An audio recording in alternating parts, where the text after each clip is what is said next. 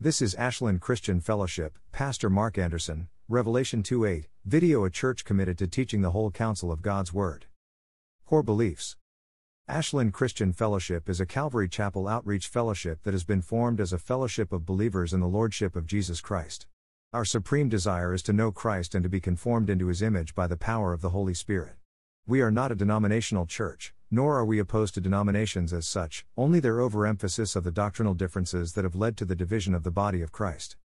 We believe that the only true basis of Christian fellowship is His, agape, love, which is greater than any differences we possess and without which we have no right to claim ourselves Christians. We believe worship of God should be spiritual.